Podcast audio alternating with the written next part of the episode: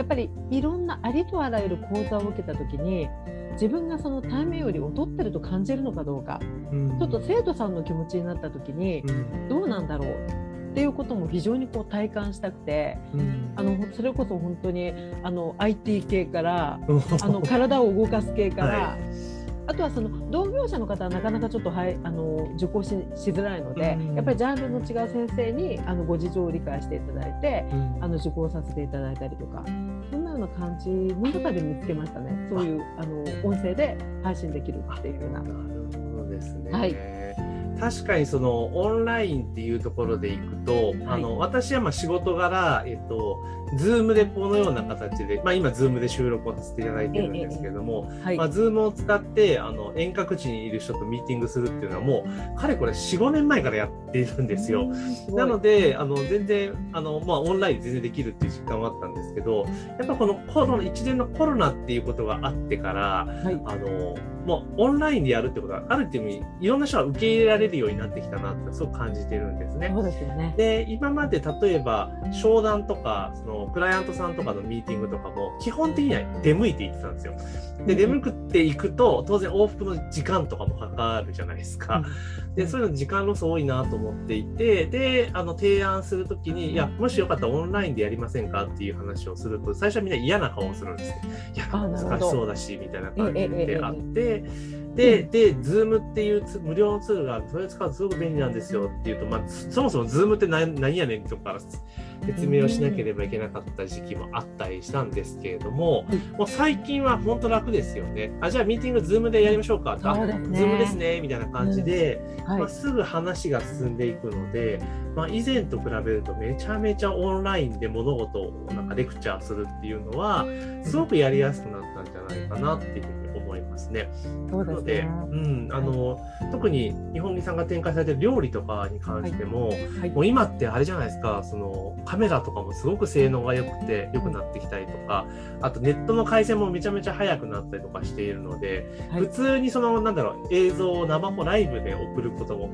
あの、はい。昔だったら考えられないぐらい簡単にできるようになってきてはいええるますよね。はい。まあさっきあの YouTube は大変だぞっていうふうに逆におっしゃられてたのであれなんですけども、ただその今後はそのなんだろうオンラインでのまたこう講習とかそういうのはい。もまたどんどんどん増やしていかれるのかなと思うんですがそれはちょっとまた後半にその辺はちょっとまたお伺いしようと思うんですが、はで実際にじゃあいろいろ悩んでてあ音声とかオンラインでもその講座とかそう教えることができるんだなっていうことにまあ気づいたと。で実際いろんな講座を実際自身で体験されてあこれはいけるぞと思った時に、じゃあストア化をこうくるくるくるくる回ってる時に、はいあの私の講座を見つけていただいたみたいなそうなん感じですよ。あなるほどありがとうござはいいます。えじゃあそのあれをそれを見つけた時にまあ、はいあの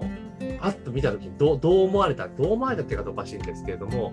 なんかなんで参加しようと思った理由って言いますか？えっとですね、あ私ね、もともとあのある経営コンサルタントの方のはい。ポッドキャストはね、ずっと聞いてたんおですよね。はい。だけど、やっぱりその時ってちょっとこう、敷居がやっぱり今より全然高くて、あのやっぱりそういうこう収録するせ専用のチームがいるんだろうなとか、はいはいはい。あるいは業者さんに頼まないといけないんだろうなとか、そういうあのなんていうのかな、あの機械のノウハウもないし、うんどうやればこうやって誰でも聞けるようなラあの個人ラジオみたいなことができるんだろうっていうのは思っていてであとはねもともと私ラジオ好きなんですよそうなんですね。だからあの深夜放送好きだったのでおお。あであの小学生の時に不眠症だったのでだ なるほどですからね。やっぱりね深夜放送ってお友達だったんですよねだからあそういうことができるのはすごくなんか楽しそうっていう感じがしてましたねだからあの割とビジネスに生かそうとかっていうことは考えずにああなるほどなるほど。ああの実際にななんか深夜放送みたいなことがを自分もできるんだみたいなああなるほどですね。そうですね。だからあビジネスはね、ま、全く考えてないかも楽しそうだからやりました。あ本当に。そうなんですね。はい。ええじゃあ最初例えば受け受けた講座まあ受けていただいた時とかはあんまりじゃあその自分の料理教室にとりあえずやるっていうよりもむしろちょっと面白そうだからとりあえずやってみようかみたいな気持ちの方が強かった。そんな感じなんですかね。えで一体何を話すとあのなんていうのかな。えやっぱりこう誰も知らないところに何をテーマにお話をすると、人は聞いてくれるんだろう。っていうことはちょっと考えるんですけどそうするとやっぱりおのずと一応専門というか、やってる部分であの役に立つような何か。っていうふうには思いましたよね。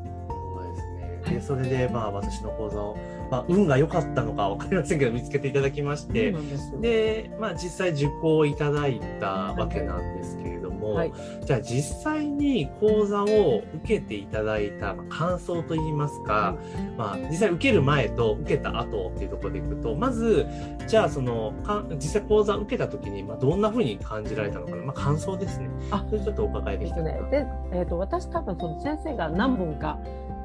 音声関係の講座を持ちの中の、はい、えっ、ー、とね、えー、ライブをやろうみたいな、はいはい、スタンド FM っていう、はい、あのスタイフでライブをやろうみたいな。講座を受けたんですけどその時にねもうあの受講中に、はい、えーと、もうあの個人開局まで教えてくれるんですよ。すね、なので、はい、その要はスタイフで最初のあのご挨拶を本当にあのなんていうかな配信まで教えてくれたのでそれはねちょっと画期的だったですね。だからそのえっ、ー、となんだろう、えー、なんていうのアプリを入れて、はい、入れてでそこでこうやってこうやってこうやってこうやってこうプロフィールを入れてはいじゃあこの321で話し出すと、はい、本当にこうなんていうのかなあのリスナーさんが聞ける状態になってるっていうその最初の1本目まで教えていただいたのがやっぱりあのあこの後も同じようにやっていけばいいんだなっていう。あの機械に弱いので 例えばあのもう一回講座終わった後にその設定から自分でやりましょうだと多分やらなかったと思うんですけど、はい、ね、そのすぐに要はスイッチを押せば、声を入れれば放送ができるよっていうところまで教えていただけたので。あのやっぱりね続けられましたね。あのとってもいいことなので、本当にリスナーさんね、あの井上先生のね、あのやつね受けたらいいですよ本当に。ありがとうございます。はい、そうなんですよね。あの講座の中であのまあ、私の講座のその音声配信の売りっていうのは、基本的にも講座の中でもう番組作って配信まで実際やっちゃいましょうっていうやつが売りで、で、しかも最後にもう一回やらされるみたいなところがあったりするんですよね。延べ2回、えー、どちらの講座も配信はいただいてるんですけども、やっぱりそれがすごく好評といいますか、あの、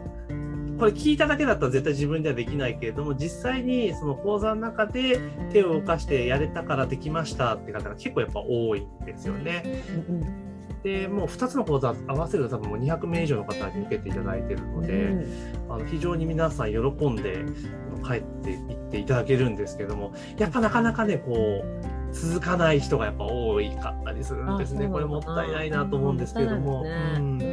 で、じゃあ、その、まあ、実際に、えー、講座参加いただいて、あ、もうね、こう、実際に自分で講座内で全部セットが終わって、じゃあ、いざ終わりましたと。で、終わって、えー、じゃあ、各地頑張って配信続けてくださいねって終わった後に、はい、じゃあ実際ご自身で始められてでこんなにもう要はもう8ヶ月9ヶ月続いてあるわけじゃないですか、はい、その8ヶ月9ヶ月続いた、まあ、理由というかコツというかその辺をちょっとまたお伺いできたらなと思うんですけど、えっとですね、私今そのスタイフ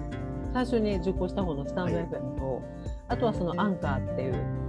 あのいろんなところに配信してくれる。うん出すと両方やってるんですけど、えっとね、スタイフが最初だったんですけど、はい、ライライブになれるとねあのなんていうかな収録が楽っていうか。そうですね。でライブであとスタイフのユーザーさんって割と優しいので、はい、あのまあ多少変でも変でもなんていうのかなあのでスタイフの姿勢が優しいんですよ。あの、なんていうのかな、スタイフっていうその会社自体も、なんていうのか、あの誹謗中傷したら怒っちゃうぞみたいなことをちゃんと書いてくれて。はい。だからそういったところであの YouTube ってやっぱりこうあのいいものですし今もあの時々入れようとは思うんですけどやっぱりなんていうのかな何も知らない人がこういろんなことを良くも悪くもあのか書かれるのが怖いみたいな。そういうのが最初あったりするんですが、スタイフはねなんかねユーザーが優しいまず。って言ってでそれとこう反応いただけたりとか、うん、あとそのなんていうかなフォローみたいなことをしてくれたりとか、そういう感じになっていくとやっぱりこうあの楽しいなっていう、反応があるなっていうのもありますし、ででそのこうトークのあの元をやっぱり喋っていくとあのスタッフの皆さんには申し訳ないんですけどやっぱりあこれは喋んなくてよかったなって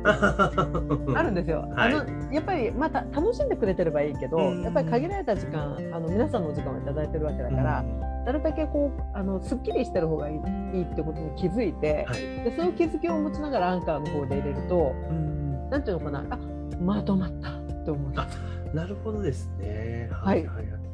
なるほど。ってことは、例えば、えっ、と、スタイフでライブ配信をして、はいで、バーッとスタイフの、まあ、リスナーさんにお答えがしましたよね。